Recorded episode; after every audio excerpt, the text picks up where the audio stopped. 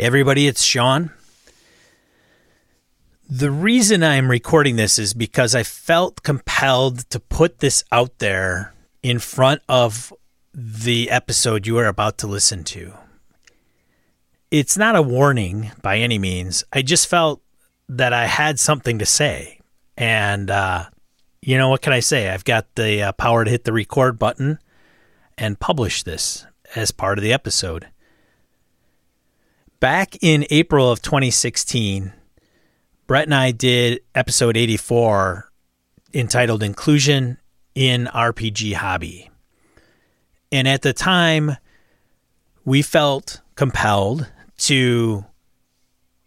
There was an incident that I won't go into that was making its ways around um, online social media circles, articles, blogs.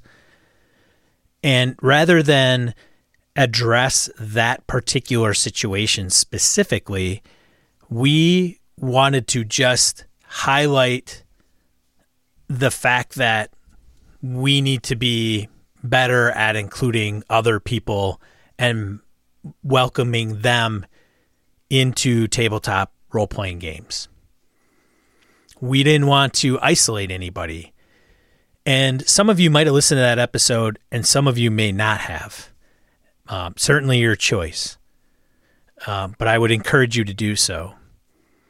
And many of our audience, um, well, I like to think that every member of our audience that chooses to listen to us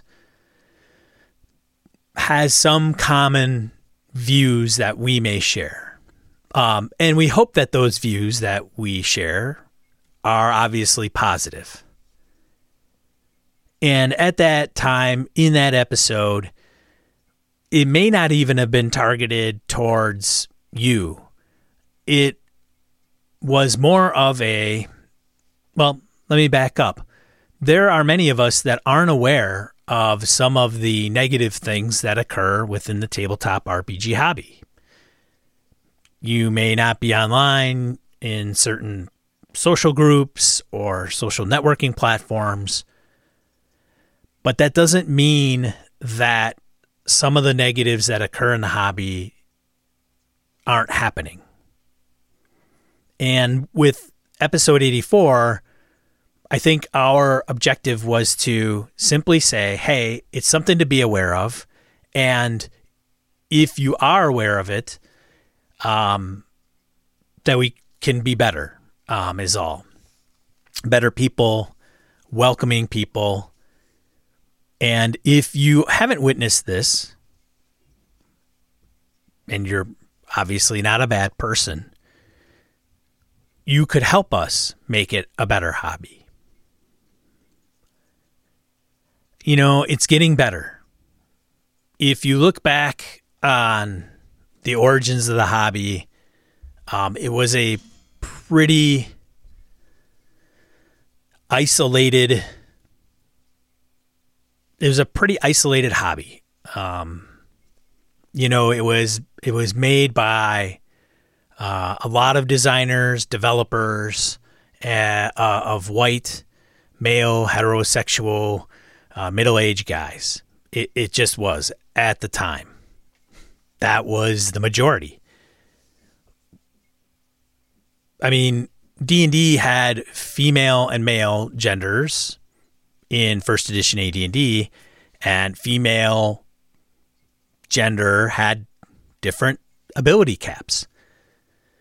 We don't want to rehash the past, but it's not something we want to sw- sweep aside and disregard. Um, there's something to be meant. There's something to be learned from looking back in history. At, at least I personally think so. Um, and so we've moved forward um, as a society, and I don't want to get too deep. It sounds like I'm getting really deep. But we've moved forward in society. Things have changed. Policy, laws, civil rights. Um, some are very obvious. At least I hope they are to you. But there was still a lot of work to do. And as it related to the R P G hobby, we are getting better. At least I believe that we are. Do we have more work to do? Yes, of course we do. Some of us may not understand that or even see that or be aware of it, but it's true. We do, and with your help, understanding, and exposure uh, to some of what we are about to tell you in this episode, we can together make this a better hobby. And I think that's what I felt compelled to talk about, because there was a discussion between Brett and I, and it is, and I should even say for the record, it is obviously not lost on the fact that we are not a diverse podcast. Neither Brett nor I are female or transgender or um, gay um, or obviously lesbians. Um, we are not people of color. Um, we are your uh, middle-aged, hetero, white, privileged guys. Um, and some, I've even thought, well, I've learned about implicit bias, and, you know, we've grown up in our social circles with the parents that we've had, or, or the child rearing that we had, the friends that we've had, the communities we've grown up with, all of which somewhat forms us. And as we grow as people, we learn to have different experiences and exposure to different things. And hopefully with those experiences, we as individuals can grow.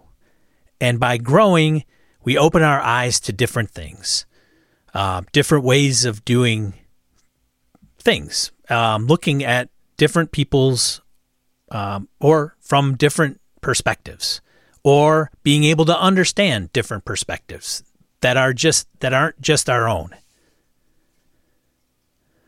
So when we wanted to record this episode, I was a little, um, I wasn't sure of what direction we were going to go. But I know that Brett and I wanted to bring somebody on the show that didn't have the same background as he and I. We didn't want to have another middle-aged, you know, hetero, um, male white guy uh, to come on the show and talk about a particular topic. Of course we will. Um, I think it's inevitable. We know a lot of middle-aged hetero white guys. Um, and hopefully we will get better at bringing on other types of individuals on the show. Um, and that's something that I think we can be better at. So we invite we invited Paige Leitman to be on the show to offer a different perspective. And with that perspective, I didn't know if it was, hey, Paige, can you come on and talk about things you might encounter as a female in the hobby, in the positions you've had as a moderator of a large Facebook R P G group, or your experiences running or playing in events at tabletop R P G conventions, and maybe open our eyes to some of the things that actually take place.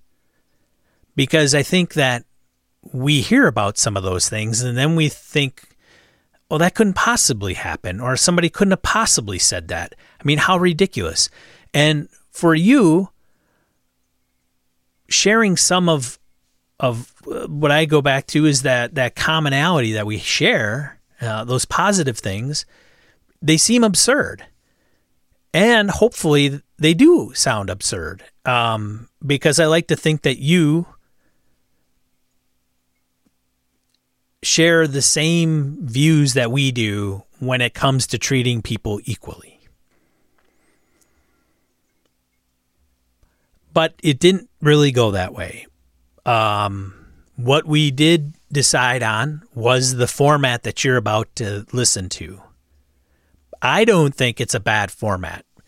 It obviously isn't a format, or the dialogue wasn't something where I felt was not important, that I felt that should not be heard and listened to and discussed, because what Paige and Brett and I talk about in this episode is definitely important. Um, and we all need to be aware of what we'll be talking about in this episode. Now, we may have people, and as you're listening to this, you may not understand why we've put this episode out, or that it's more political than you care to enjoy. Now, keep in mind, we really don't talk we don't talk about anything political in this episode. But what people often do is they often confuse politics with social and society issues. And yes, some do coalesce uh, into the other, but that is not what we're trying to get at. It's it's not a political debate in what we're about to talk about. And I'll tell you in short so that you can really um, decide on whether you want to listen to the rest of this or not, is we and Paige was nice enough to come up with very um, distinct ways, very specific ways to help the hobby bring other people into it through the use of diversity and inclusion. Now, if that is something that bothers you, I'm not sure what to tell you. Maybe just listen, and you will find something that you weren't really aware of at one particular point. Maybe it's something you didn't consider. If this is an opportunity that if you listen to it, it may be something that opens your eyes a bit. Or you may be somebody that would totally get this and understand it completely um, and take action with it, because you may be a person that runs a convention or has a game at a game store, or you're an owner of a game store, or you know an owner of a game store. And some of these things will certainly help attract other types of people than two hetero, middle-aged white guys. And you may just find a new friend that has a different perspective because they grew up in a different environment, different type of family, wh- whatever that is. But that doesn't mean that they're a threat to our hobby. It doesn't mean that we have to treat them strangely. Um, we can treat them like the rest of our tribe, with open arms, wanting to share our passion for this great hobby of ours. Why wouldn't we want to do that? So I apologize if this seems a little trite, um, but I just, I don't know if we nailed what I was hoping to get out of the show. And frankly, we could make it another topic down the road where we do have people of color, uh, women, uh, L G B T Q, that can help us understand that we, Brett and I, haven't had the same experiences they have uh, in society, and how has that impacted their ability to get into tabletop role-playing games. Because only through that knowledge and perspective can we say, oh, that was really dumb. I was at a gaming convention and a woman was sitting next to me, and I leaned over to her and said, oh, are you here with your gamer boyfriend? Did we have a malicious intent with that statement? No. Does it sound bad? And is it bad? Yes. But if only if you actually know you said it and were aware of it. I have uh, I've made a joke in the show where I've said, you know, I'm going to go around and when people assume I'm a gamer, I'm going to say, no, I'm here with my gamer girlfriend or my gamer wife. Um, because those are the things that are things we don't really consciously think about, but they just come out because we're not exposed to some of this stuff. So with these different perspectives, we can become better. We don't look across the table as a me, middle-aged white, hetero, white guy, and ask a stupid question. That really puts somebody in a strange place. I mean, can you imagine fielding that question? I mean, some people take it very well and in stride, that they probably want to tap you on the head and say, oh, you're so dumb. And then some get really offended. So hopefully you will enjoy the rest of this episode. It is the interview uh, with Paige Leitman, which will follow right after I get off this mic. There is no random encounter. There's no die roll. Because it did go quite uh, quite lengthy, but that doesn't mean that it's not valuable. And we will, of course, thank Paige Leitman, but I will do it here now. Thank you to Paige.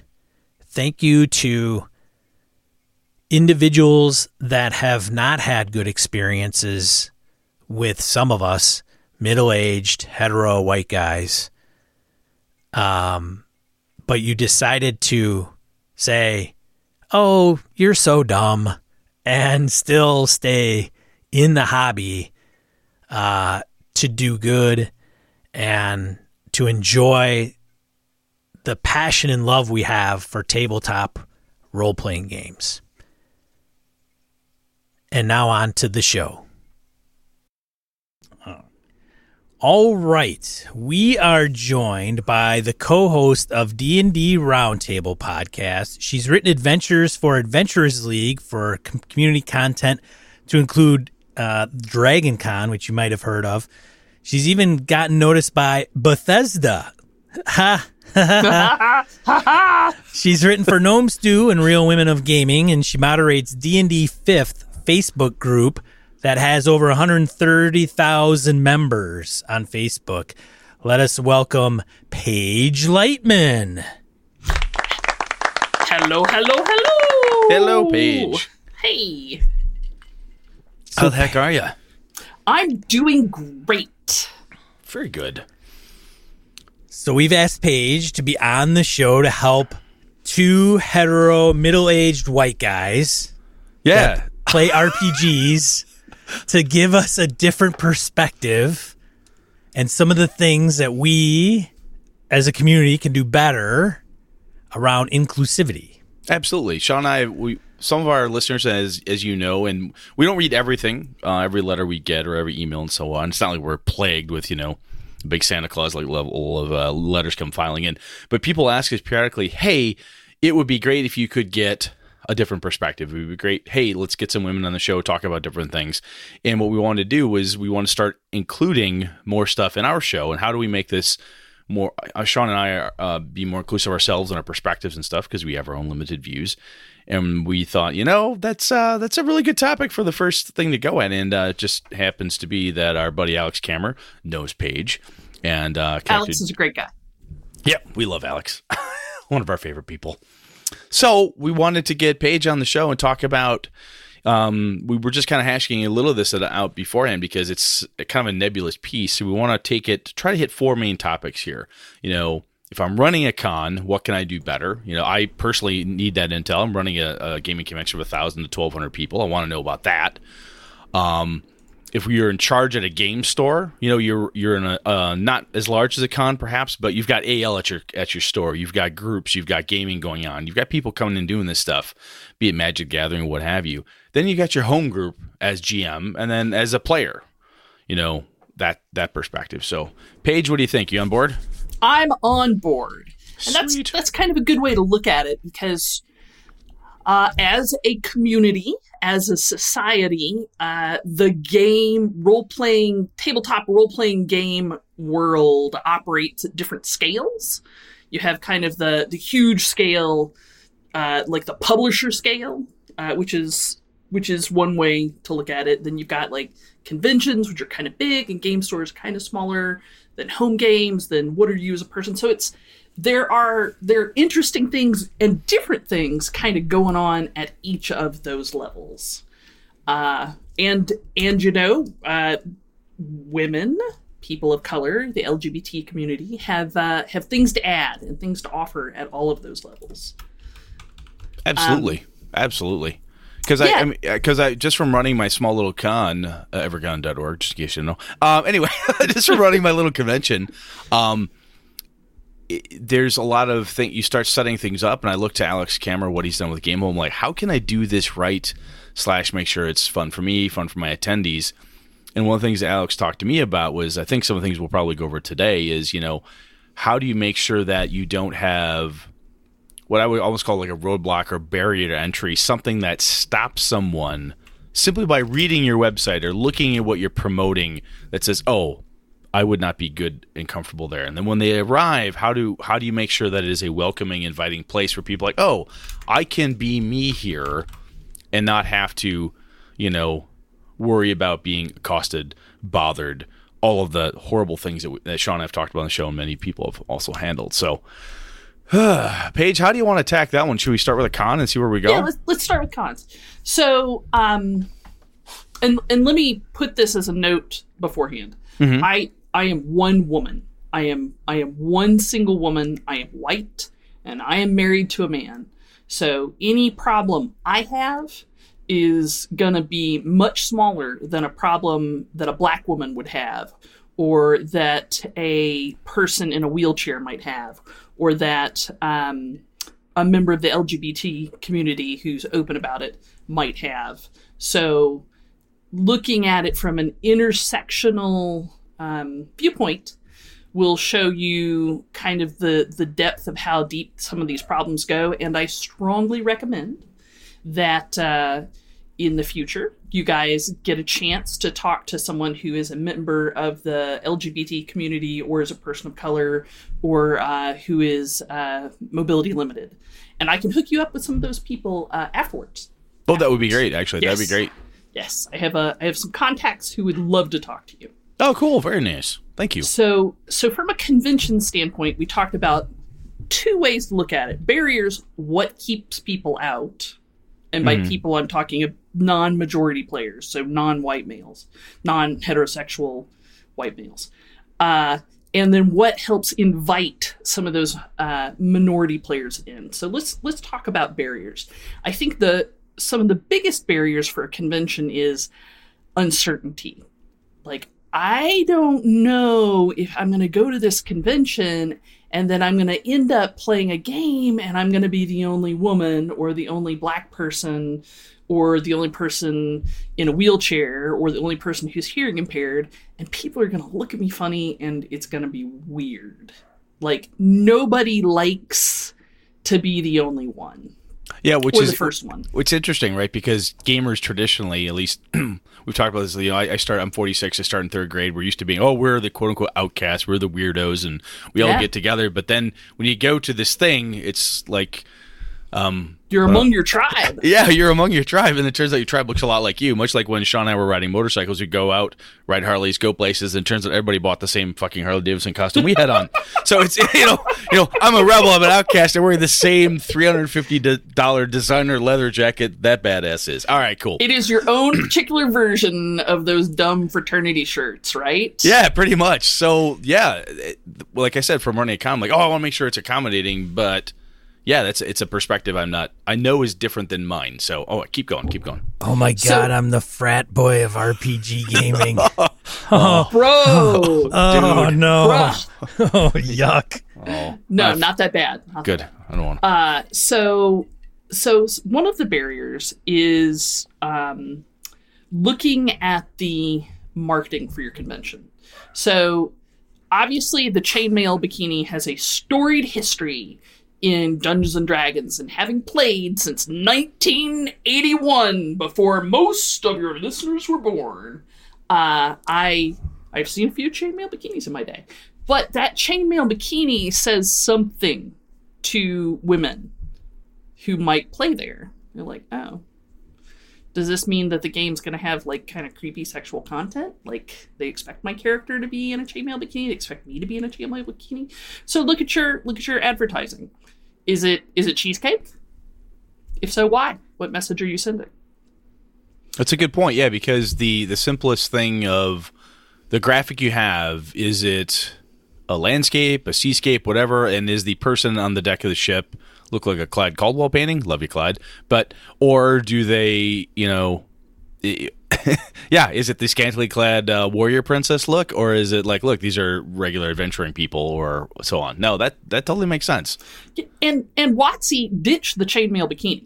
Like, yes. They ditched it in third edition. Fourth mm-hmm. edition was a little better. And then Paizo, bless their dear and fluffy hearts, uh, charged into Pathfinder with very female-friendly art. And at that point in time, when fifth edition started coming out, Wizards of the Coast knew that they had to step up their game. I think they would have done it anyway, uh, but because of this very strong stance that Paizo took in Pathfinder, they had to. Uh, if, if they hadn't, it'd have been super weird. So, in a sense, at that point in time, you're looking at the messaging for your convention stepping up to match the publisher of the most popular role-playing game ever made. Fair enough. Um, so that, that can be part of a barrier. Um, another barrier is where and how you advertise. So a lot of conventions are advertised in game stores. And uh, we'll talk about game stores, but even though it is slowly and wonderfully changing, the uh, occupancy of game stores tends to be overwhelmingly white and male. So looking at how you advertise, are you advertising at maybe a card shop or a comic shop that is in an area that has a primarily Latino uh, community? Yeah, are because you, where, are, where you put the ad tells the people, I'm expecting you to come here because this is something you will enjoy. one hundred percent. one hundred percent. Okay. Yeah. So I, I live in Atlanta, which, uh, as anybody can tell you, is the bright, shiny center of the universe. And uh, you can't convince anybody from Atlanta otherwise. Uh, and the south side of the city tends to have more diverse neighborhoods than the north side of the city inside the perimeter. And by intentionally targeting comic shops, game shops, there aren't many game shops on the south side of the city, but by intentionally co- targeting comic shops and uh, card shops on the south side of the city, you are inviting non-white players to your show. Like, no, that makes out. sense. That ab- no, that absolutely makes sense. And you think game store? Well, obviously, if I'm running a game con, I should advertise in gaming stores. And no, that totally makes sense. Which gaming stores are you going to be in? Um, yeah, if all you do is put it in the local one on the other side of town, to use your example, I'm inadvertently or advertently limiting my audience. Hmm. Yep, one hundred percent. Good point. Um, also, uh, where you advertise online can make a difference. So if you're advertising on black girl nerds dot com, which is kind of a very cool site that I, I think is pretty neat, the, you're sending a message about who's invited. Also, some of your activities uh, at your convention may be more uh, appealing to different demographics. So cosplay, uh, if your con has a big cosplay element, that tends to apply, that tends to attract more women uh, than role-playing games. Got it's it. It's just part of the part of the process. And the trick is, once you get a woman into your convention, Maybe you can tempt her to play games. oh. Bait. And also switch. Yes. Very true. Very, very true. Got yes. it. Got it. Uh, we have a we have a group in Atlanta uh, called, uh, formerly known as Atlanta Drunks and Dragons. Now they just call themselves Atlanta Dungeons and Dragons. And they are proselytizing D and D uh, as a bar game. So normally we think of like trivia as a bar game or darts or something like that. No, these guys go into bars in kind of the cool area of downtown Atlanta, and they're like, hey, we're playing D and D. Anybody want to play? Has anybody ever heard of D and D? Does anybody want drink specials while they're sitting at our table? Yes? Okay, come on, we'll give you some dice. That's so awesome. Right.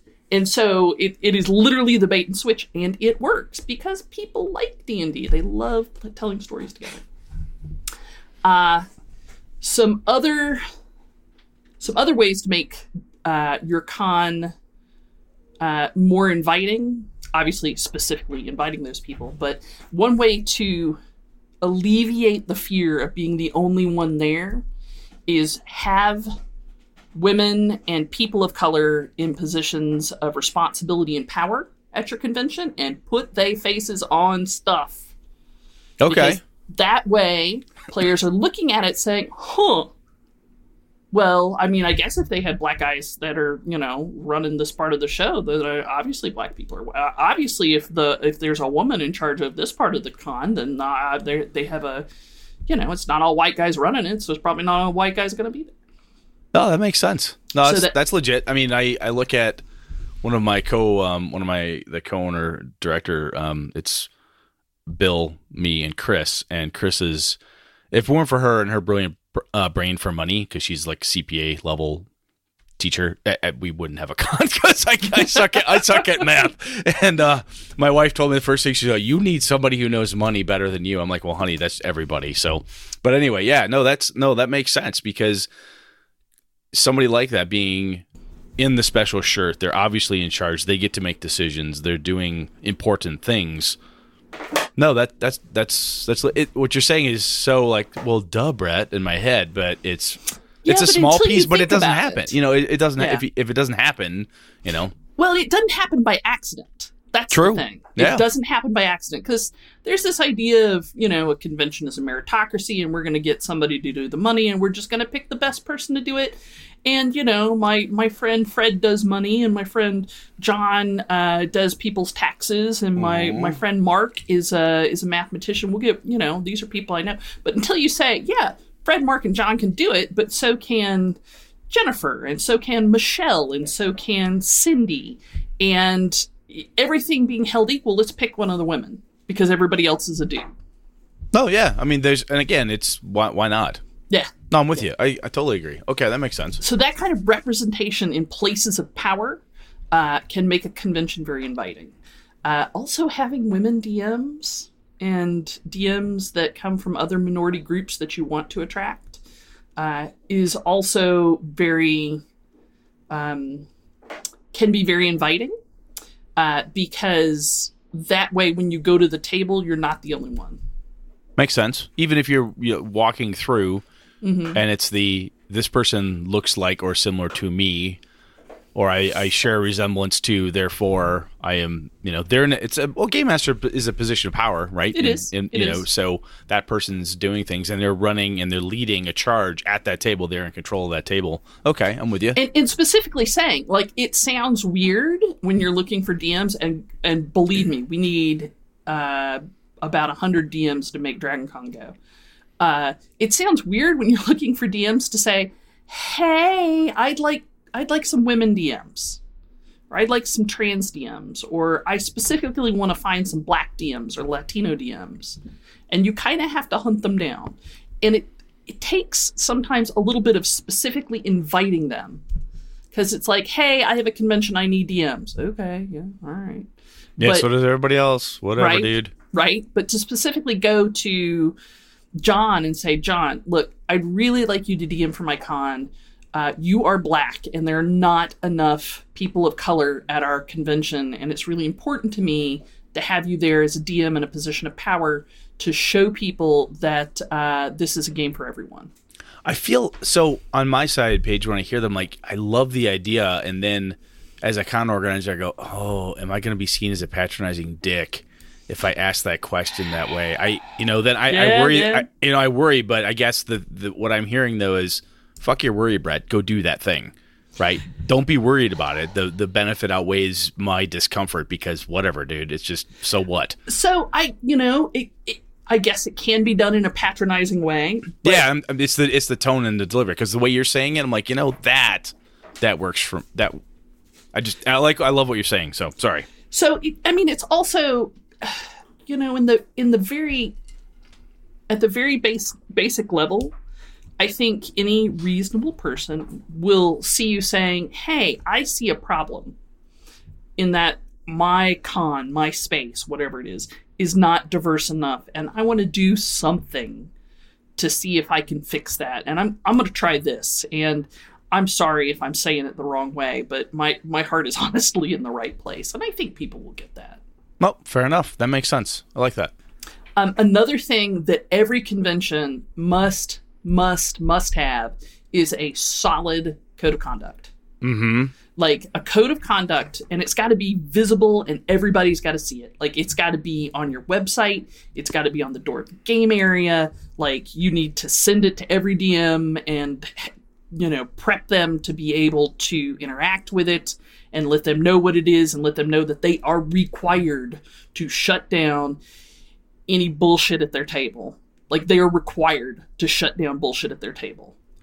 Um, that code of conduct strongly tells the woman who's afraid of a table getting kind of rapey, or a person of color who's afraid of hearing whatever. No, no, that makes sense. At I've... their table, that it's just not going to fly. And, and and the thing is, you have to you have to lead from the top. You have to walk the walk. Like, Dave Cody, who's kind of the, the boss dog of everything that I need to ever think about for DragonCon, is very strongly said, I believe in women at my con, I believe in people of color at my con, I believe in making my con fully accessible for anybody who's mobility limited, uh, and I believe one hundred percent in having full L G B T plus representation. And anything else is absolutely unacceptable, and I will fire you from my con if you mess with me.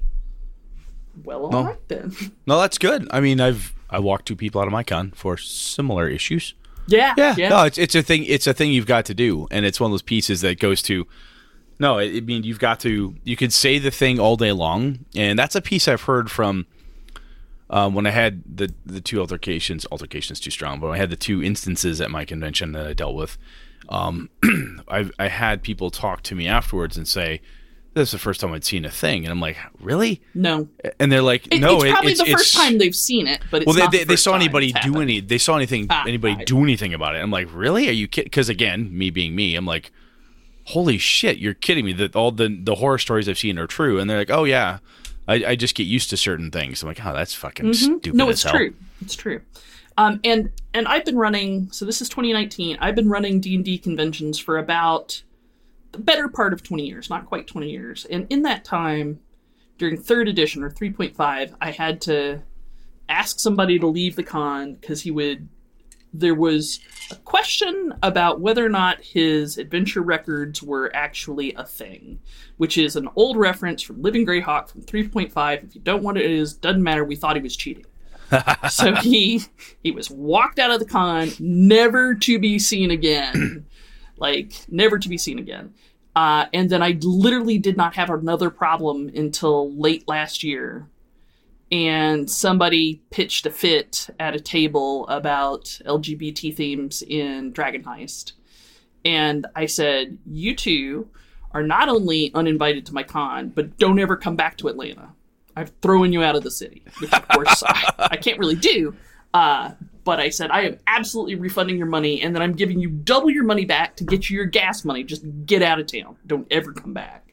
I like and, that. That's, and, that's a big boot. I like it. Yeah, I was I was pretty was pretty hot. Um, and the, the thing is, everybody looked at me like with these huge big eyes. They're like, oh my gosh, did you see what she did? And I'm like, dude, that, that does not fly at my cons. And once you do that once, everybody realized the boundary has been tested and you you do walk the walk of your code of conduct, and there are dramatically fewer problems afterwards. No, that's very true. I've witnessed that firsthand. Yeah. Well, absolutely true.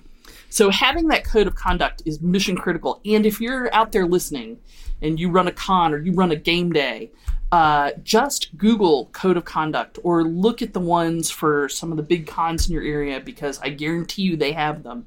Uh, the big conventions like DragonCon or Gen Con or PAX have to have them for liability and insurance purposes. Mm-hmm.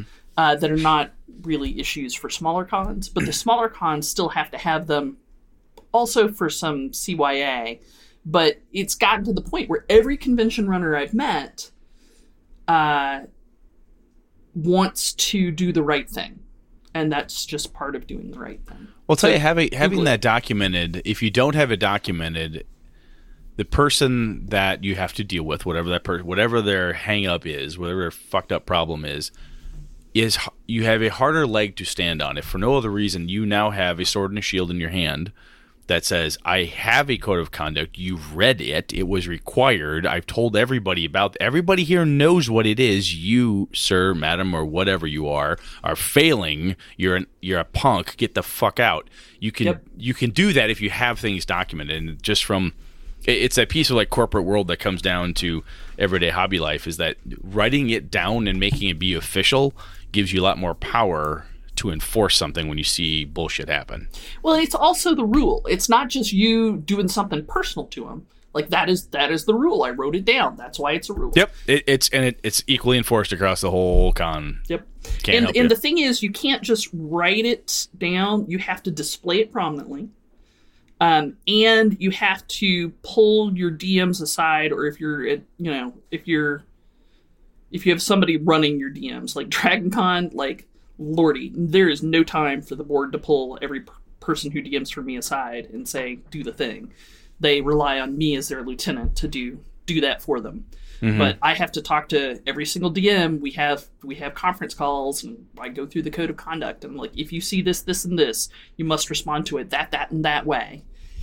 And and believe me, you raise your hand and you you let me know, because as the D M, you are not the police. you yep. are just the person who calls the police, and then you come over, and I I will solve everything.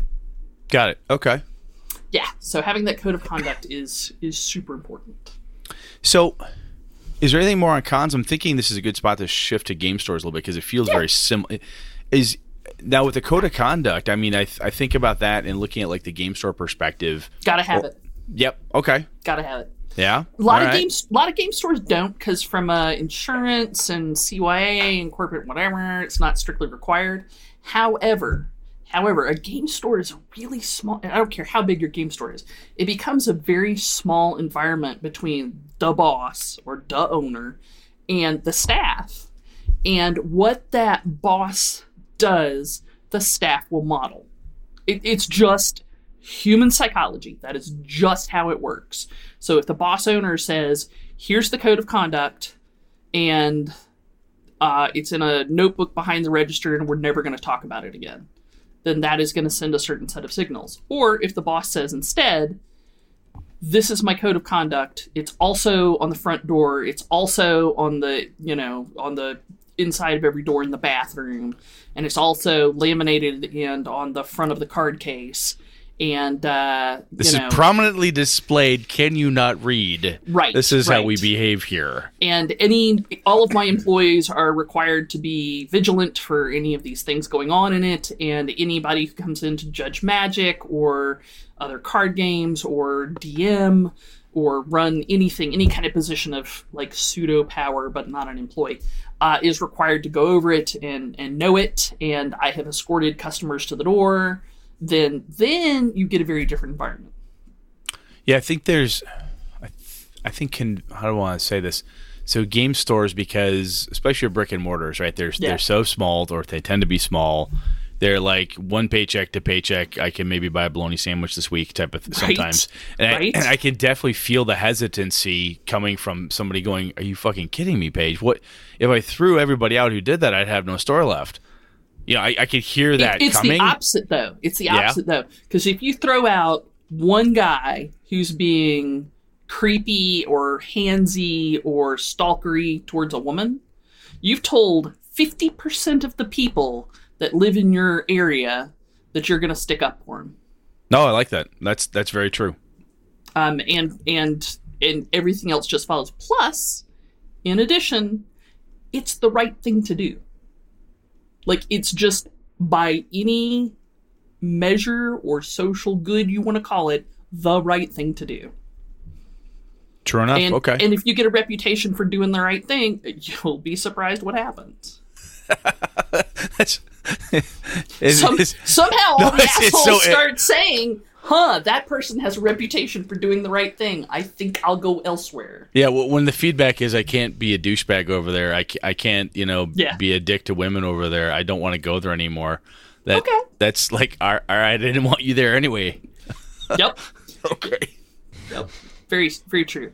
And at a game store, so my what I have seen, hmm, the biggest evolution, here's a bright way to put it, the biggest evolution I've seen in game stores in the past uh, forty years, thirty years, thirty-five years, is that game stores have realized that fifty percent of the people in their service area are women, and they can make a whole lot more money if they sell things that those women want to buy. Okay. Rocket science. Rocket science. So. Yeah. Yeah. yeah no. I. Yeah. I've. Yeah. My my wife is only a casual gamer, and yeah, I'm I'm buying it. No, I'm yeah. buying what I'm buying and, what you're putting down. And every woman who plays games in game stores, if you talk to her and say, "Why didn't? Why do you go to this game store instead of that game store?" Well, that other game store is kind of scary. It's creepy. Mm-hmm. So one way you decrease the creep factor, which is reducing those barriers, is you look at your advertising. Again, are all the posters on your walls just tits and ass? Yeah, or, no, I mean, how many how many comic book stores have you gone into, right? Right. Where you're like, okay, there's Lady Death, and there's this one, and this Psylocke one, and this one. Psylocke in her and, lingerie. I mean, it's it's sexy as all hell, I won't deny, but um, there are children and other people here, and there's ladies here, and, and other and people who nothing, may not be... Why Why does this have to be the only thing you have on the walls? Right, and it's the thing is, like, Psylocke in her lingerie is super sexy. Like, oh, yeah. Nobody denies that, and and there's nothing wrong with that. People like looking at sexy, good-looking people. Like, that's cool. But if that's all you have, then you're sending a message. Like, you know, the Rat Queens, who are super sexy, like, you can't, nobody will tell you otherwise, uh, are super sexy, but they're also super powerful. They're also out there kicking a whole lot of ass. Like, put a Rat Queens poster up there. Tell me you guys know who the Rat Queens are. I don't. I feel like an idiot. I feel like an, uh, I, I, I'm not a comic book guy. I'm okay, fair, fair, fair. So the Rat Queens are an all-women D and D adventuring party, also comic book. And uh, they are... I'll, edu- I'll educate you on Rat Queens. Do it. Later. It's good for your life. That's oh what God. we're here I'm, for. I'm looking at... Uh, absolutely. I'm looking at the uh, look at the art. I was, oh, my God. Yeah, they're, cool. they're sexy, but they're super badass. And, they, uh, look, they look totally badass. They are badass. Oh, my God. So if you're showing the... girls and women at your, your store, that women can be powerful. Women can be badass. Uh, if you look at uh, some of the other comics that have come out, like the new She-Ra show. Yep. Uh, oh, my, she- my, uh, both my, my daughter and my son, my, A J and Alana, love that show. They yeah. both love the hell yeah. out of that thing. Like, like, girls love that stuff. They love it. So if you show women in a diversity of roles, like, they're powerful, they're funny, they're uh, heroes, they're, um, you know, they can be tragic heroes. So if you show um, the Wonder Womans along with the Psylocks, you are sending a message. Another big thing is put some black people posters up in your store. Like Miles Morales, I don't know if you've seen Into the Spider-Verse. If you haven't, please do. Oh, but, I have. That is on. That's on my list. Oh, all it's my all my so buddies, are, good. my friends so have good. told me that is they would watch that above any other uh, Marvel movie. They love it so much. It it. I'm not saying it's my favorite Marvel movie because I'm a big fan of the Winter Soldier, but uh, it's certainly up there. It's certainly up there. But putting uh, pictures of black people and brown people in comics, and God bless, I know there's not enough. I know there's not enough. But making sure your art is representative is super important, because you're saying to those children who are coming into your store to read comics uh, that black people and brown people are expected to be here. They're heroes.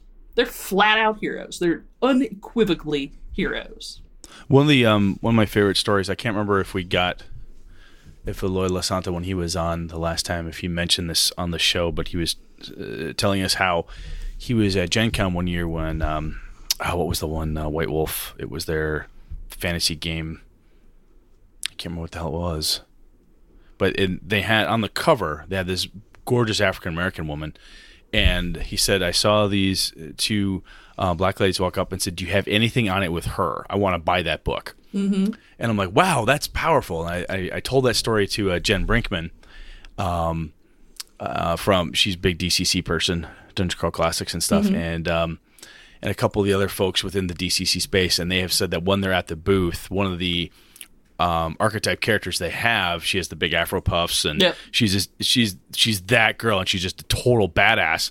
And uh, talking to uh, the people at the booth, they're like, I will get people coming. I want her on anything. Give me that, because it's so not represented mm-hmm. that what's out there. So the idea of, well, I don't know if it'll, it just logistically, I don't know if it'll sell. Oh, oh, dude, Hell it's yeah, going it to it's going to so, sell. So it's going to move. Obviously, fifth edition D and D kicking ass. Like, uh, was it last year, two years ago, where, I don't know, somebody at WotC, Merles or Lindsay or somebody, pointed out that more, I have to find the tweet later, more fifth edition players' handbooks had been sold than every other edition put together. Yes. Yeah, I heard, I saw the same stat. If you open your fifth edition players' handbook, the very first picture on the inside is of an extremely dark-skinned black man with a scimitar in each hand, and he's not Drazzt. He's definitely not a drow. Uh, and arrows on his back fighting goblins. Yep. And the fighter and the wizard, obviously two of the most iconic classes in Dungeons and Dragons, are both typified by people with brown skin. Like, WotC has started to figure it the heck out. Finally. Finally. It took five editions, but I'm proud of them. At least well, they got there. Yeah. No, it makes it, it, it's goofy because you, I have I have heard the argument, and I'll be honest, I have made the argument in my younger, stupider past of like, well, why does that matter? I don't understand, blah, blah, blah. And that's that's adorable for someone to say that. It's fine when you're twelve and you don't know yeah, better. But, you know, I'm forty-six and I have friends and I've known people and I know lots of people are interested in things. And by not doing a thing, I am even, quote unquote, accidentally or however it happened, I am alienating a group of mm-hmm. people. Simply by non-including them. Yep. By non-inclusion, I have alienated them from this is part of you. Um, and it's but, not intentional. It's not no, intentional. No, and that, that, I guess that's that's the piece, is that why not take the time to make it intentionally inviting? Mm-hmm. Right? See, the, the thing is, like, we were raised for thirty years for D and D was a bunch of white guys. It's everything we saw. It's everything we knew. And I, I D M a, a lot. I D M at a lot of cons. And I purposely make a lot of my bad guys female. And it will blow people's minds when I say, the orc chieftain swings her axe at you. Roll eighteen. I'm coming in, buddy. And they're like, whoa, wait, did you say that? That she? I'm like, yeah, the orc chieftain's a she. It, female? Sorry. And I'm like, yeah, yes, absolutely. And this or, is and this is scary. How and why? No, it's not scary. It's just Again. like in their head when I was talking about this big orc chieftain with rippling muscles and a big bloody axe and skins and a hat with horns on it. They assumed it was a dude. Why? Because we trained them for thirty years to think that they were all dudes. So, no, that's that's a good point. I mean, it. it we've got to get better. Yeah. And it's going to take a little are. bit. It's going to take a little bit of time, but that's not an excuse for laziness either. Yeah, right? like like this is. I I honestly think we are living in the golden age of Dungeons and Dragons, because the amount of input and players and publishers and art directors and writers and showrunners and convention organizers that are women, that are L G B T plus folks, and that are people of color is bigger than it's ever been, and it's getting bigger all the time. Plus, somewhere D and D got cool. I'm really confused at how that happened, but I don't want to say anything too loudly because I don't want it to change. No, I'm with you. There was Sean and I talked about that a while back, and we were at Gary Con, and I, I see Joe, Joe Manganiello, and super sweet guy, and you know, Satine Phoenix, and the, these very famous, very popular people, and you're like, Vin wow. Vin Diesel plays yeah, D and D. Um, I mean, uh, like, oh my yeah, God. Like, okay, I think, what was, oh my God, the one woman who was in the movie Red with Bruce Willis, she what played with Vin Diesel at one point. It was just Helen Mirren? Yeah, Helen Mirren, apparently. Really? So I love Helen Mirren, so to know that she plays D and D, like, my heart grew three sizes. Even, even if she only just played it once, I don't right? care, right? It's just, it's just really cool, and it just, it became a, it became a thing, and I think there is perhaps, and this and this is almost like a jump into home game and as a player, is where we have a thing. I had a buddy of mine um, ages back. I haven't seen um, – I've, I've got a bunch of guys named John. This John I have not seen or gamed with in, in many years. But he was getting angry with certain games coming out, newer versions of D and D, because it was too easy to learn.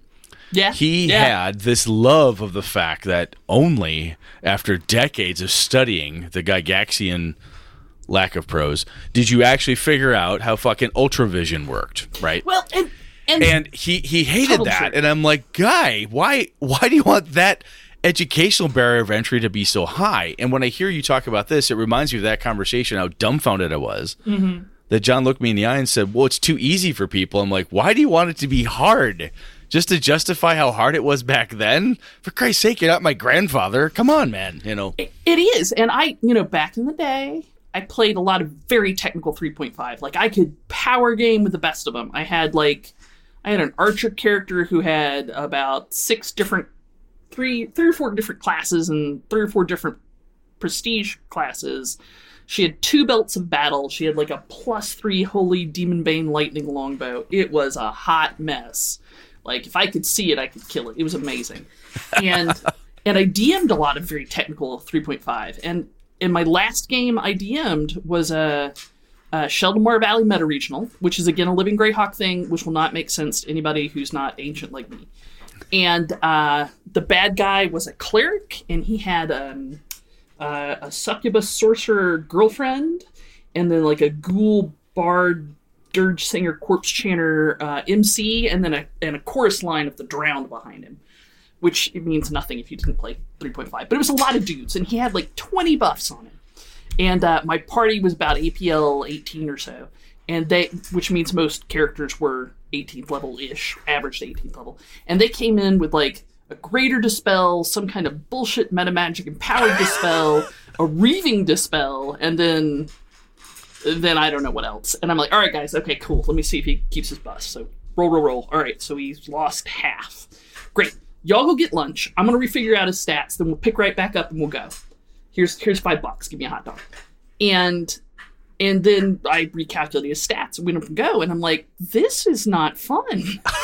Like, this, this isn't you, fun have, for have, anybody. Have you ever have you ever played Rollmaster or any of the? I that not for more than about an hour and a half. I was going to say, what you just described to me makes me want to stab my eyes out. Worse than my worst Rollmaster game. Yeah, yeah. I and and fifth edition. They've lowered the barrier for everything, and people have caught on.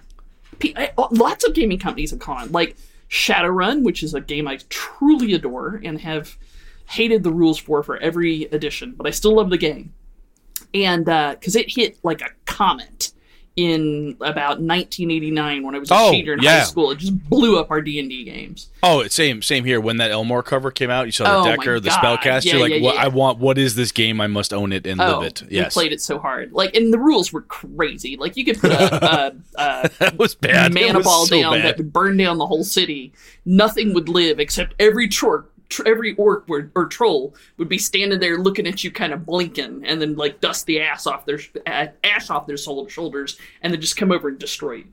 Um, they are coming out with a new edition in a couple of months that's supposed to be streamlined, ease of learning, bring people on board.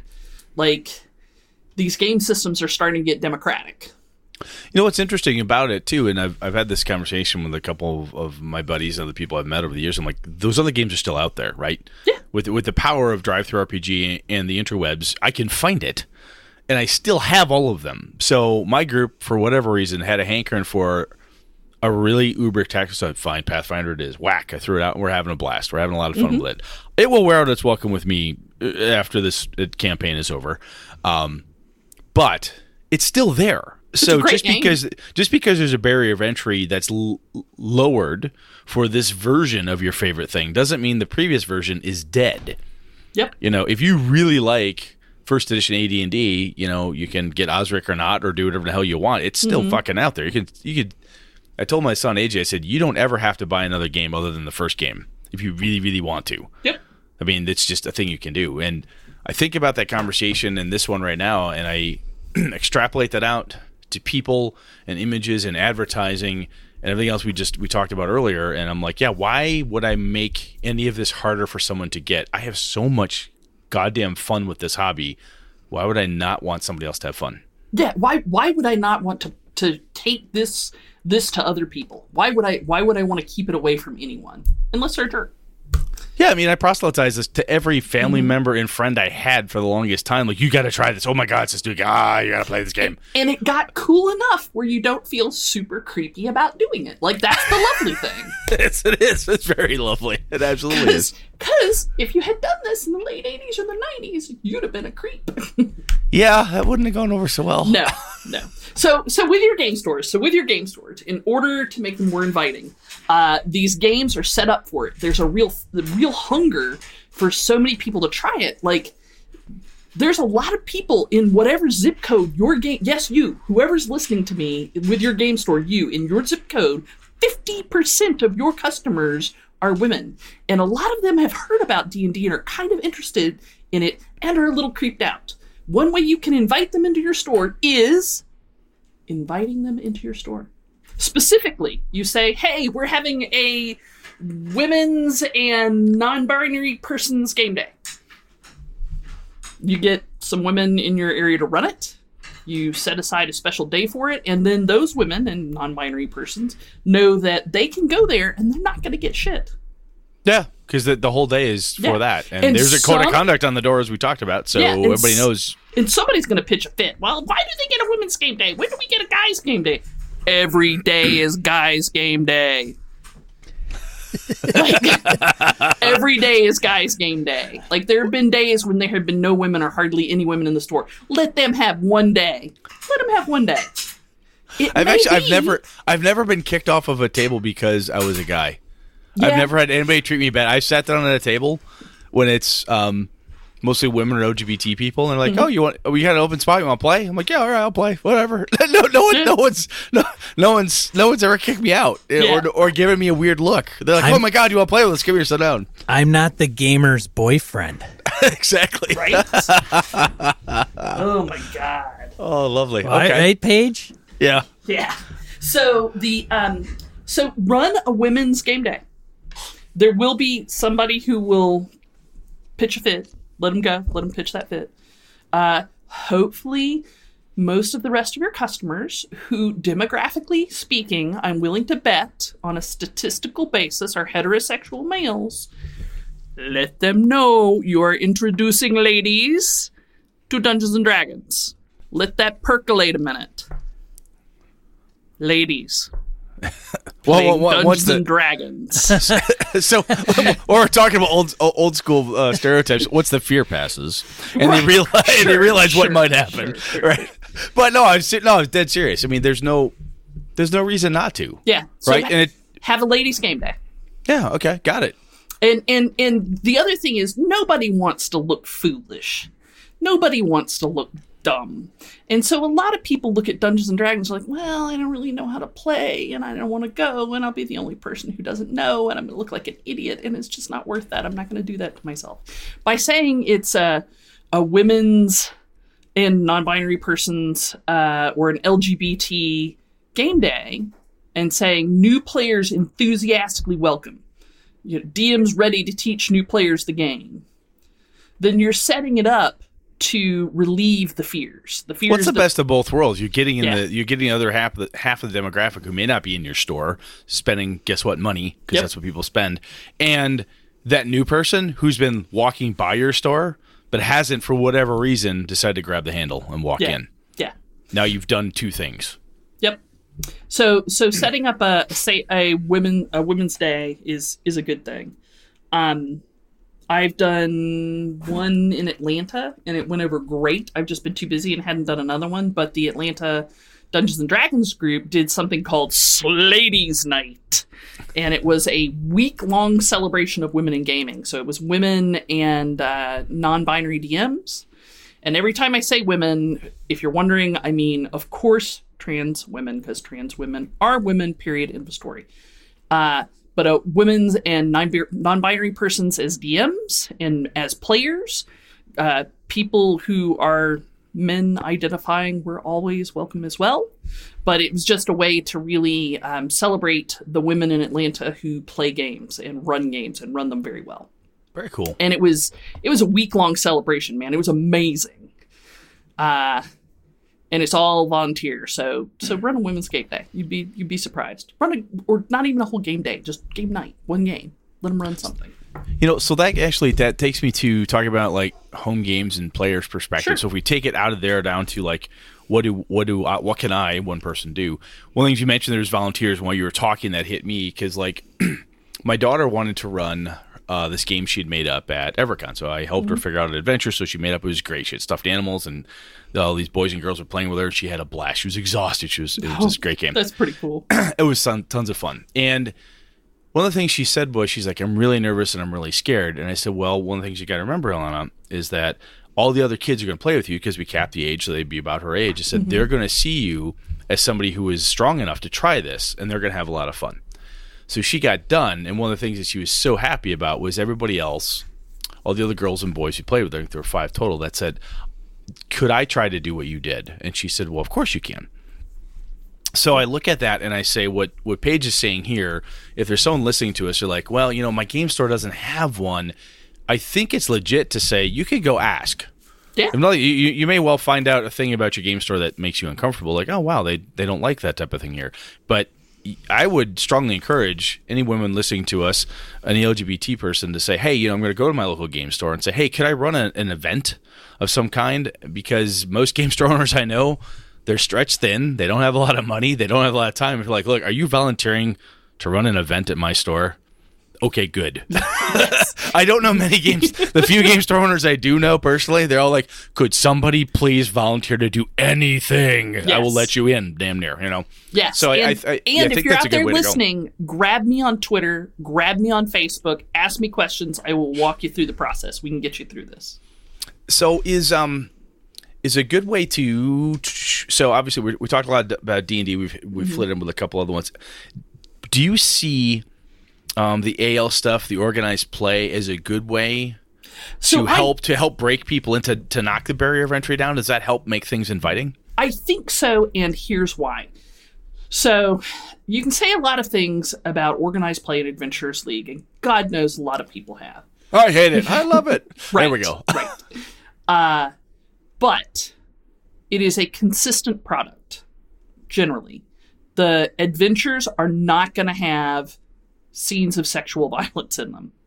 And you can't say that if you walk into a store and play somebody's homebrew. You have no idea what you're going to get. And God knows there are plenty of stories of somebody walking into a game store, playing homebrew, and coming up with something terrible. Yes. Uh, oh, and, yeah. And Adventurers League will never do that to you. Adventurers League has a code of conduct. Well, no, I take that back. Adventurers League used to have a whole code of conduct. Now places that want to run... certain big events have to have it, but in mm-hmm. general, in general, the D and D Adventurers League D Ms are pretty good people.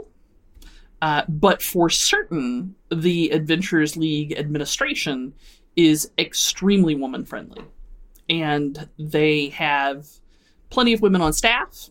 I mean, you know, not enough because it was all men for a long time, so once it's all women for an equal number of years, then we'll call it enough. uh, you know, like uh, like they like uh, Ruth Bader Ginsburg said, when will there be enough women Supreme Court justices? When there are nine. When we stop asking that question. Right. You know, for God's sakes. Right.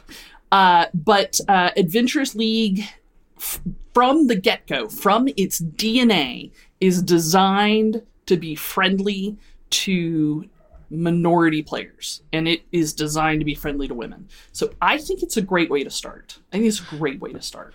I think that's it.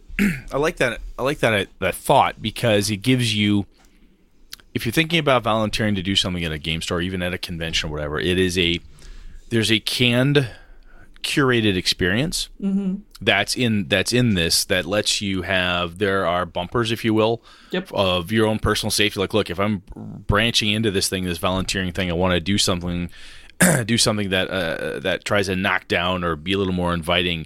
It's a good way to put your toe in mm-hmm. with something familiar called Dungeons and Dragons that's built up and has a good support structure on it.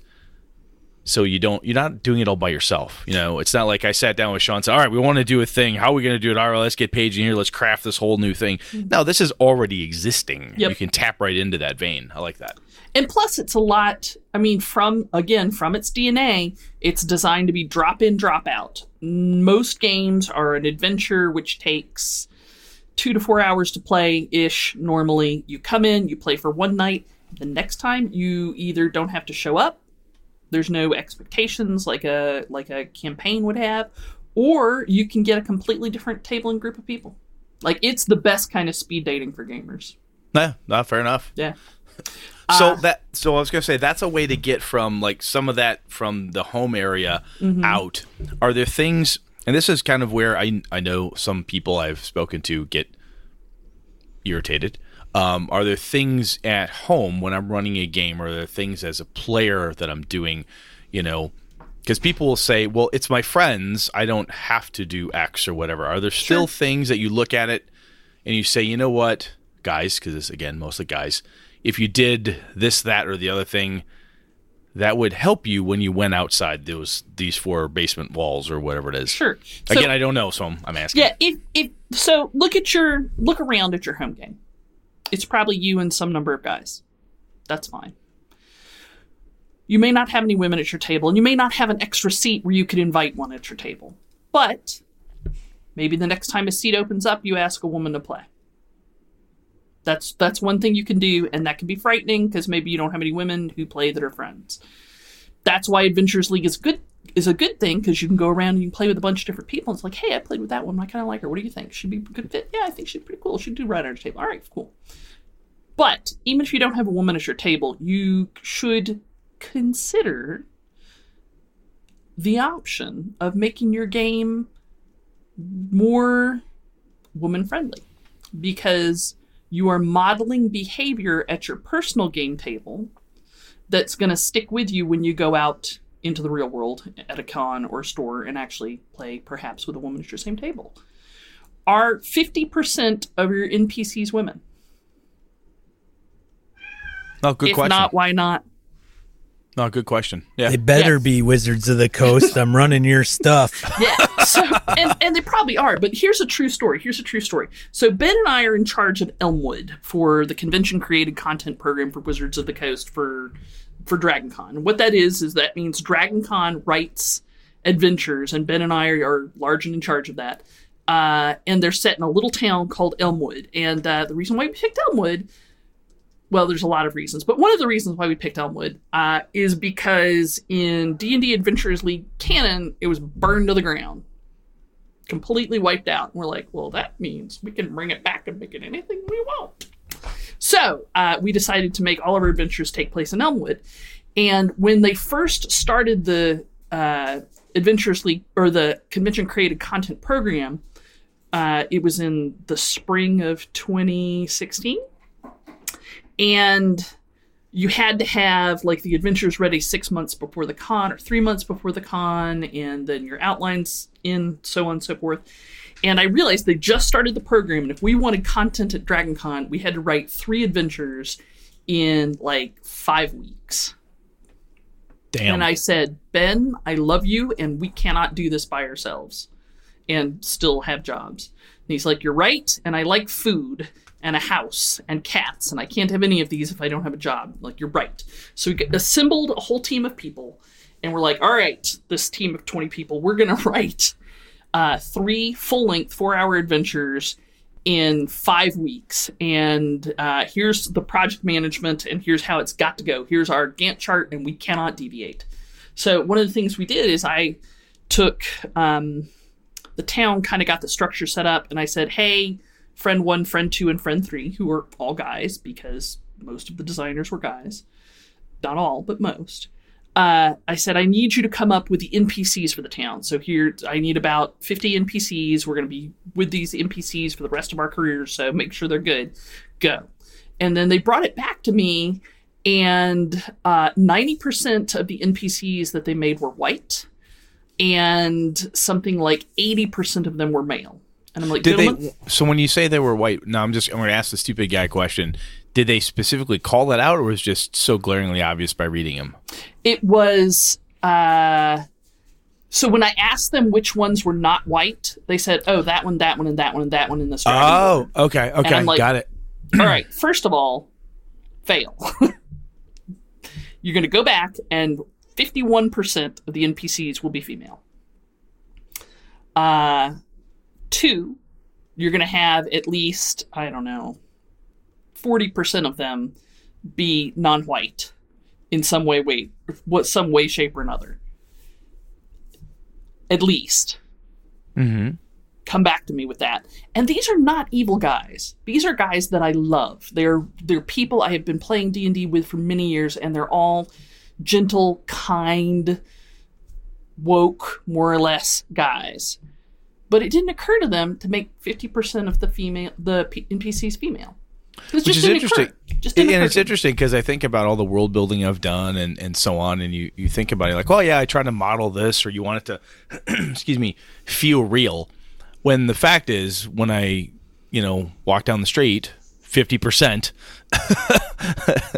is that's just how that is. You know, you th- this is this is the real world, and if you want to model something that feels real and genuine, it can't be.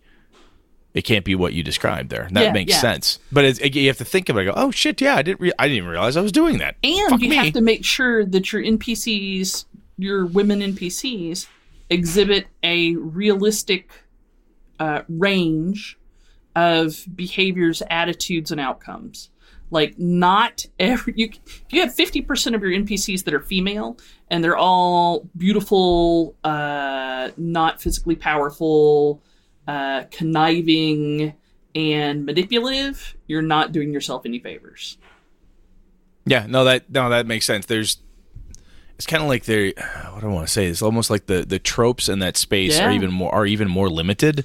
Well, so for Christ's sake, break them. Yeah, but you know what? They're, the tropes in that space are more limited. But God bless Brienne of Tarth, like, like she is a model. Do you have Brienne of Tarth in your game? Do you have only one of them? Why is there only one? You know, okay. if, yeah. if, if there's not a big, strong, tanky woman or twelve, why not? Fair enough. Well, makes sense. Unless, in, and if the reason why not is because, well, it's not historically accurate. Are you telling me you're making a game with elves, dragons, and magic historically accurate, and the type of historical accuracy you've chose to bring in is misogyny? Yeah. Like, I, had, I, had this, I had this argument with uh, some friends of mine, and uh, we were talking. I can't not remember the name of the author. It was not George R. R. Martin. It was somebody totally different. And we were arguing about the fact that his book had a tremendous amount of just obnoxious treatment of women and whatever. And uh, my buddy was saying, well, my wife really likes this. I said, how the hell? And he said, well, Well, I, I told her that's just kind of how it was back then. I'm like, okay, first things first. There's no back then. This is made up. There's there's no... there's no. And, and th- this is all pretend. Why would you do that? And unless you're a historical scholar of the Middle Ages, I bet whatever fucked up perspective you have on Middle Ages history is wrong. Yeah, or yeah, or very, very blindery skewed. Yes. Interesting. Yeah. No, yeah. it's it's a, it's a good point. Okay. So so make fifty percent of your N P Cs female and make them a diverse array, a diverse variety of types. In fact, when you make an N P C, say, all right, here's an N P C. They're going to be the lieutenant of the uh, of the person who's not a bad guy, but he's just got, or this bad guy has a competing kind of, like, this person wants to save all the dragons because they're important at keeping Tarrasques at bay, and this other person wants to slaughter all the dragons because they eat people. Mm-hmm. So this lieutenant has these qualities. And then once you get the qualities set up, say, well, what would this person look like if they were uh, a guy? What would this person look like if they were a girl? What would this person look like if they were non-binary? What would this person look like if they were trans? Like, try on some of those different types, and then maybe don't go for guy every time. No, I think there's a, even the the smallest, most almost useless way, I don't know a better way to, I'm losing words right now, but even if you just looked at it and said, hey, if you do this, you have expanded the types of N P Cs you have. Yeah, and your game and, you know, is it, more memorable if you flip those tropes. Yeah, like, if, if you're used to A and B, and now you have A, B, C, D, E, F, G. Hey, guess what? Your world got broader, wider, deeper, all that coolness. And um, yeah, it's it's going to be, instead of same old, same old, people are like, oh, this is different. Yeah. And even if that's f- not for shock value, but you're leaving you're leaving money on the table. Yeah. Part of what makes Brienne of Tarth interesting in Game of Thrones is the fact that she is a woman. Because you would expect a big tanky fighter like that who's nobility and chivalry and I stick to my word and all that. You'd expect that to be a guy, but she's interesting specifically because she's a woman. Because the yeah. trope got flipped. Mm-hmm. She's interesting also because she's a cool character, but interesting because the, the trope got flipped. Uh, also, as a as a D M for a home game, like, don't do terrible things to women in your adventure. If something terrible is going to happen to somebody, maybe have it happen to a male character instead. Maybe have it happen to male characters fifty percent of the time. Just saying. No, that's that's legit. I mean, it, there's a like I like I said, if if you're only doing it to the left, yeah, or to the right, you have lost fifty percent of all the story possibilities out there. Mm-hmm. You and you've lost a perspective, and everybody's like, oh. Oh, one of the jokes on, on this show is that uh, is I during my Vampire the Masquerade days, I overused dead babies, and um, that's and, the thing. And uh, everybody's like, "Oh, it's dead baby. How how deep are they, Brett? Do I need a pitchfork or whatever?" You know, it's just that that's it's the depth of the dead babies is what shocks people now. So, but it's sorry, it's a, it's it's similar. They're like, oh, it's it's a it's a, another skeevy, conniving, uh, thin, gorgeous woman who's out for my head. Oh, okay, another one of those. What? But when that same person is Littlefinger instead. Yeah, you change it. Just yeah. And you use these other pieces out there. These are components in your storytelling toolbox that you're letting you're letting get rusty. You're not mm-hmm. using this stuff. And this is the real world. Why not use this stuff to help spice things up? And it makes you a better D M. It absolutely makes you a better D M because it makes you think about things a little differently. Yeah, no, I get it. That totally makes sense. Yep. Uh, which I guess takes you to kind of the player level. What can yeah, you do? Yeah, absolutely. Um, so the best, one of the best things you can do as a guy who plays tabletop role-playing games is meet women who also play tabletop role-playing games. Like, just meet them like people and talk to them. Not ones you think are attractive. Just, just ones that are interesting. Like... Uh, one that uh, that is a writer that you like. Strike up a conversation. Hey, you wrote this adventure. I was really interested in what you thought about this, that, and the other. Just get to know them like human beings. And and the more women who play games that you know, it gives you a broader range of understanding and appreciation of what women do, can do with this game, which is some pretty incredible stuff. Yeah, and for and Sean and I, he joked about it earlier, right? And for God's sakes, she's not just the girlfriend of the actual gamer, right? That's that's, that's a good just, way to get stabbed. Just yeah, exactly. Good Don't do that. When you're at the game store and you're at the table and you see that person doing something really cool, go, have you read this book? I'm gonna start telling people I'm the boyfriend. Don't, don't, of the gamer. I'm the boyfriend don't of the gamer. Don't ask if you if they have read that book. Say, hey, what what did you think of this book? Oh, there you go. Yeah, yeah, yeah. yeah. No, I like that even better. Yeah, yeah. This book's awesome. What, what oh, did you really? like about it? What did you like about it? I haven't read that yet. Oh, my God, you've got to read this. You know, yeah. Then, yeah, yeah, yeah, yeah. Don't. Yes, I, I get what you're saying. Yes. And and I I understand that there is um, a desire to be helpful. And bless you if you want to be helpful. Don't. Like, just don't. Like, don't do it.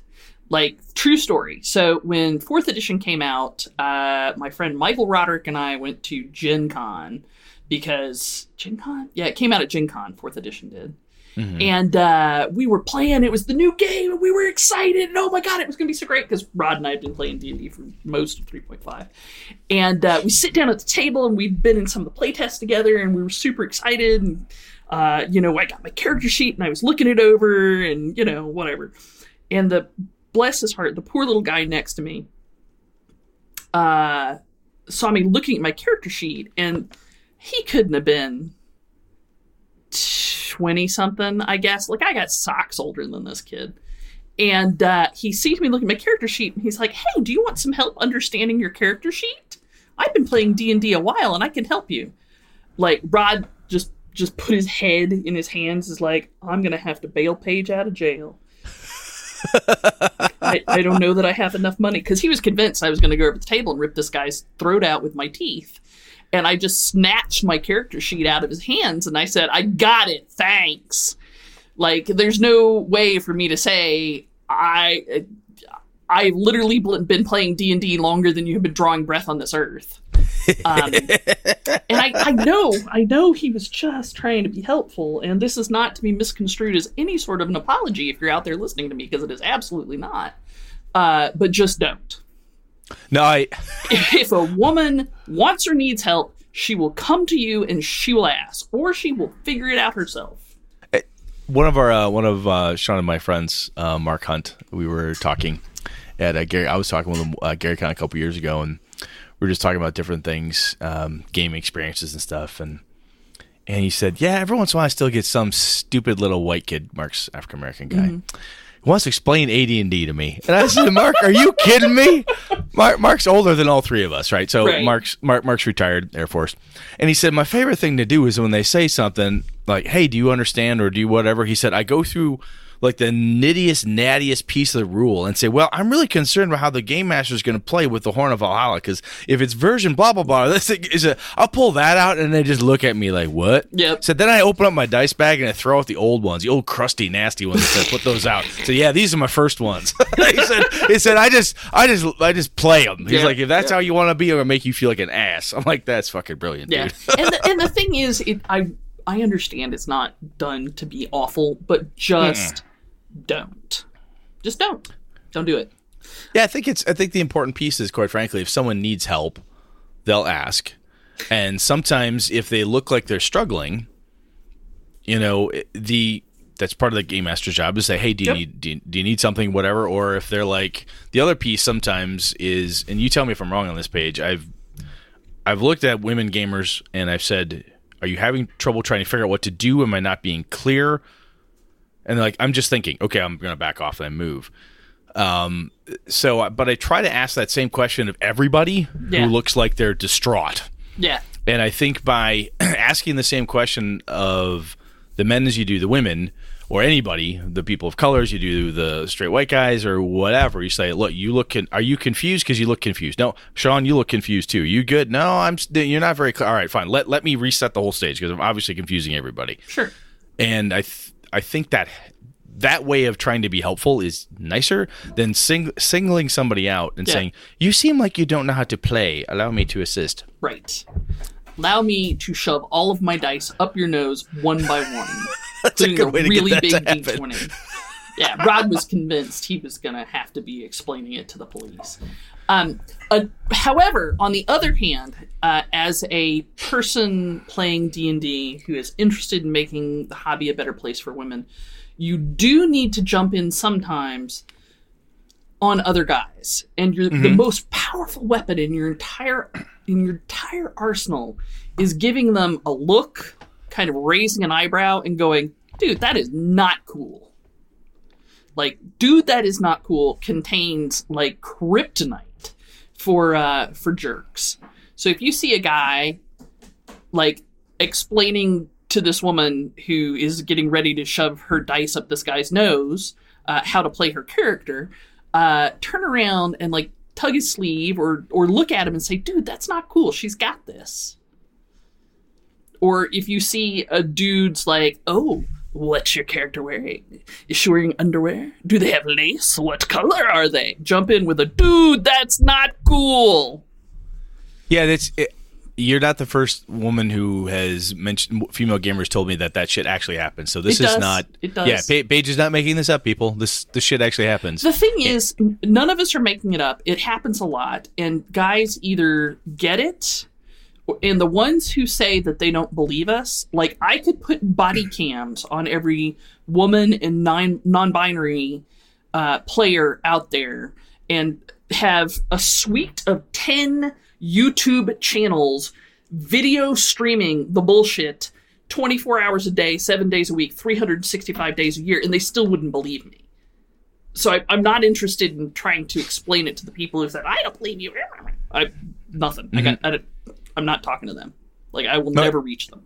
But you you are absolutely dead right, though. I mean, there is there is a point. I can't, it's the, you know, for evil to, th- to thrive, good people do nothing. Yep. And you see something fucking stupid happening, stomp that shit. And you don't have to be, like, confrontational about it. No, like, you don't. You don't it, have like, to do that. Like, you don't have to throw a punch. I'm not asking you to go to jail. All I'm asking you to say is, dude, that's not cool. Yeah, it's that cue. And if, yeah, and if, yeah, totally makes sense. Yep. And, like, the minute anybody asks Uh, what the, the woman's character is wearing, the minute anybody brings up periods or pregnancy, uh, the minute anybody brings up uh, sexual violence, like, don't wait and see where it goes. Don't wait and see where it goes. Stop right there for those cues and say, dude, that's not cool. Yeah, because that shit's not like, and let's see what the D M, maybe maybe, maybe it. it's, may, yeah, exactly. Well, maybe there's a reason for it. No, there is no reason. No, there's not. Stop not. it. Just knock that shit no, off. Nobody, nobody wants, no woman wants that at the game table. Like, we just don't. We just don't. That's not why we're here. We don't talk about whether or not your character, male characters, wake up with an erection in the morning. We're not talking about my character's cycles or pregnancy or any of that. We're just not doing it. We're just not doing it. Makes sense. So, we, dude, that's not cool. Kryptonite. I think that, that works for everything. You'll hear people you'll hear people at game tables using certain slurs and other language saying, well, it's that time of it's that time in history and blah blah blah. No, even if there's nobody at the table of that group, you d- d- knock that shit down. Yep. You don't and, and don't it, let it happen. And it kind of goes back to, since we're we're calling back to the beginning of the show, it co- it kind of goes back to that code of conduct where you ended up walking somebody out of the con. Mm-hmm. Like, once you launch one, dude, that's not cool, you've explained what social mores are good at this table and what aren't. And you have made it very clear what uh, what be- what behavior is tolerable, and you've sent a message. And, Agreed. And, and people on both sides of that will receive it, and it's good. No, that's awesome. Whew. Sean, have you got anything, man?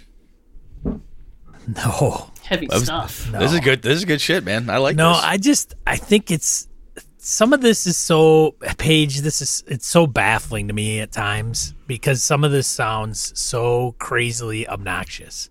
Mm. And, and, and it's not to say that doesn't happen. That don't give me, uh, don't take it that way. But it, to me, it's just so crazy how unaware some people are. It, It is, and uh, I don't want to give our listeners the impression that this is something that happens every day, and it's not something that happens every con, and it's not something that happens frequently. Uh, in fact, right now is the best time for women that has ever been for D and D. Like, the best. I have several lady friends who are in their uh, fifties and early sixties who have been playing D and D since Dirt was new, and um you know, we've compared notes because we do. And uh, this is a fabulous time for women in D and D. So part of what is making it fabulous is that people are having conversations like the one we've had here. It's cool. No, yeah. it's it's good. It, it's something, and I'll, I'll be honest. Sometimes you, you, me, when I hear certain things, I think back and go, I used to do that. You know, I, I was I was that guy. We also fuck me. We also know? used to wet our diapers, and we've yeah, grown out of that too. Exactly.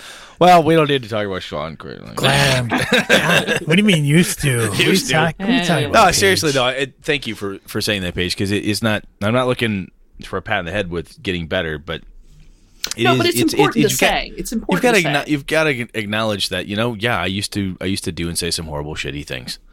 And uh, just because that's how it's always been at my D and D table doesn't mean that's how it's always got to be going forward. And yep. I don't have to put up with that crap.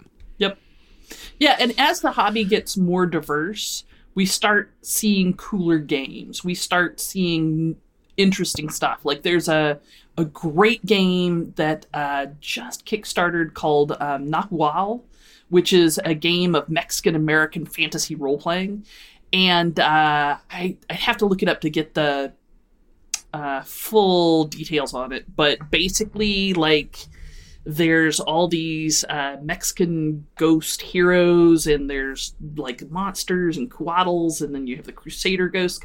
Very cool. It's like Harry Dresden, but set in Mexico City with kind of a different mythology behind it. Looks wow. awesome. Looks great.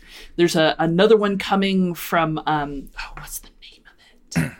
There's another one coming from a predominantly African-American studio, so that's a Weird West. Um, oh, I heard. I think I heard about that one. I can't remember the name of it. Uh, oh, somebody mentioned it. I can't remember it. Haunted West. But, Haunted West is what it's but, called to called. But there's by, so much cool stuff because we have yeah. all these... Sorry, t- tell who it's by. I didn't mean yeah, it's you. called Haunted West by Darker Hue, Hue Studios in Alexandria. That oh, looks Darker amazing. Hue. Those guys did... Yeah. Um, those guys did uh, the... The Harlem, did they do the, did Darker Hue do the Harlem Cthulhu game? I don't recall. I recall the Harlem Harlem Cthulhu game, but I don't remember. Talking about Harlem Unbound? Uh, Harlem Unbound? Yeah, I can't remember the same and, group. No. And they was, just signed oh, Kenneth Haidt. Ooh. Yeah. So Very I nice. like his cooking too. So because of the way our hobby is expanding, we're starting to see things like the Uncaged Anthology, which is, for our listeners who don't know, a uh, four-volume anthology of short, one-shot D and D adventures that flipped feminist tropes. And the first volume is out, and it's gorgeous, and the adventures are really cool. And we would not have seen that twenty years ago. We see this Haunted West game by Darker Hue Studios that is taking a decidedly African-American viewpoint on uh, the Weird West. It's going to be amazing. Uh, and you see all these cool games that you wouldn't have seen twenty years ago because our hobby is awesome. Yeah, I mean, it, it, you open it up, just if you look at it saying, hey, I have been inadvertently or advertently alienating fifty percent. I'm trying not to do that now. Mm-hmm. And even if I only get twenty-five percent of that fifty percent, fuck me, that's a lot of creativity that just yeah. got dumped into the pool, and yeah. it just is going to be so much deeper and richer because of it. That's awesome. Cool. Well, I'll tell you what, Sean, we've been going for a while, man. We should probably let Paige go. We should. Paige. Never where let can, me go. Where, no, never let Paige go. Paige, where can anybody on the interwebs or, or listeners find you and find out more about you and what you've got going on? Sure. Um, it, you can grab me on Twitter. Uh, which is Bethesda. No, I'm just kidding. Uh, you can grab me on Twitter at P A I G E L E I T M A N. Uh, that's at Paige Leitman. Or if you look on the big D and D Facebook group, uh, that's D, the letter N, D, fifth, D and D, five T H. Uh, I'm a moderator there. I'm hard to miss. I'm pretty noisy. Um, but those are the two best places to find me. And if you want to talk about a women's game day, or you're interested in the uh, Uncaged Anthology or other some of these other games that I've um, mentioned, just hit me up. Cool. Well, thank you so much for being on the show. We really appreciate it. We know you're inter- we're interrupting your Game of Thrones. You're like a day, be- two, like a day, almost a day and a half behind. Uh, you know, so normally my Monday night game. Uh, watches it together. Uh, okay. But I watched it yesterday in, in preparation for the show, so it's okay. Ah. I, have, I saw the I saw the end of the last episode. I, I have not watched any of it because I just haven't had the time. I walked out as my wife was watching the final bit, and I kind of want to drop a spoiler right now, but I'm not going to be nope, that dick. Nope, I'm not nope, doing it. I'm nope, not doing nope. it. I'm not doing it. Yep. uh, yes, I have opinions. If you'd like to discuss them with me, you know where to find me. Paige, thank you. Your passion is awesome, and oh, thank you for sticking it out all these years. And I'm glad it's getting better. You know so what? Thank you. I. I D and D has been my number one hobby for years. I have met most of my friends and my husband playing D and D. I wouldn't wouldn't change a thing. Awesome. Thanks, Paige. All right. Thank you. Bye, guys. This has been a Litterbox Studio production.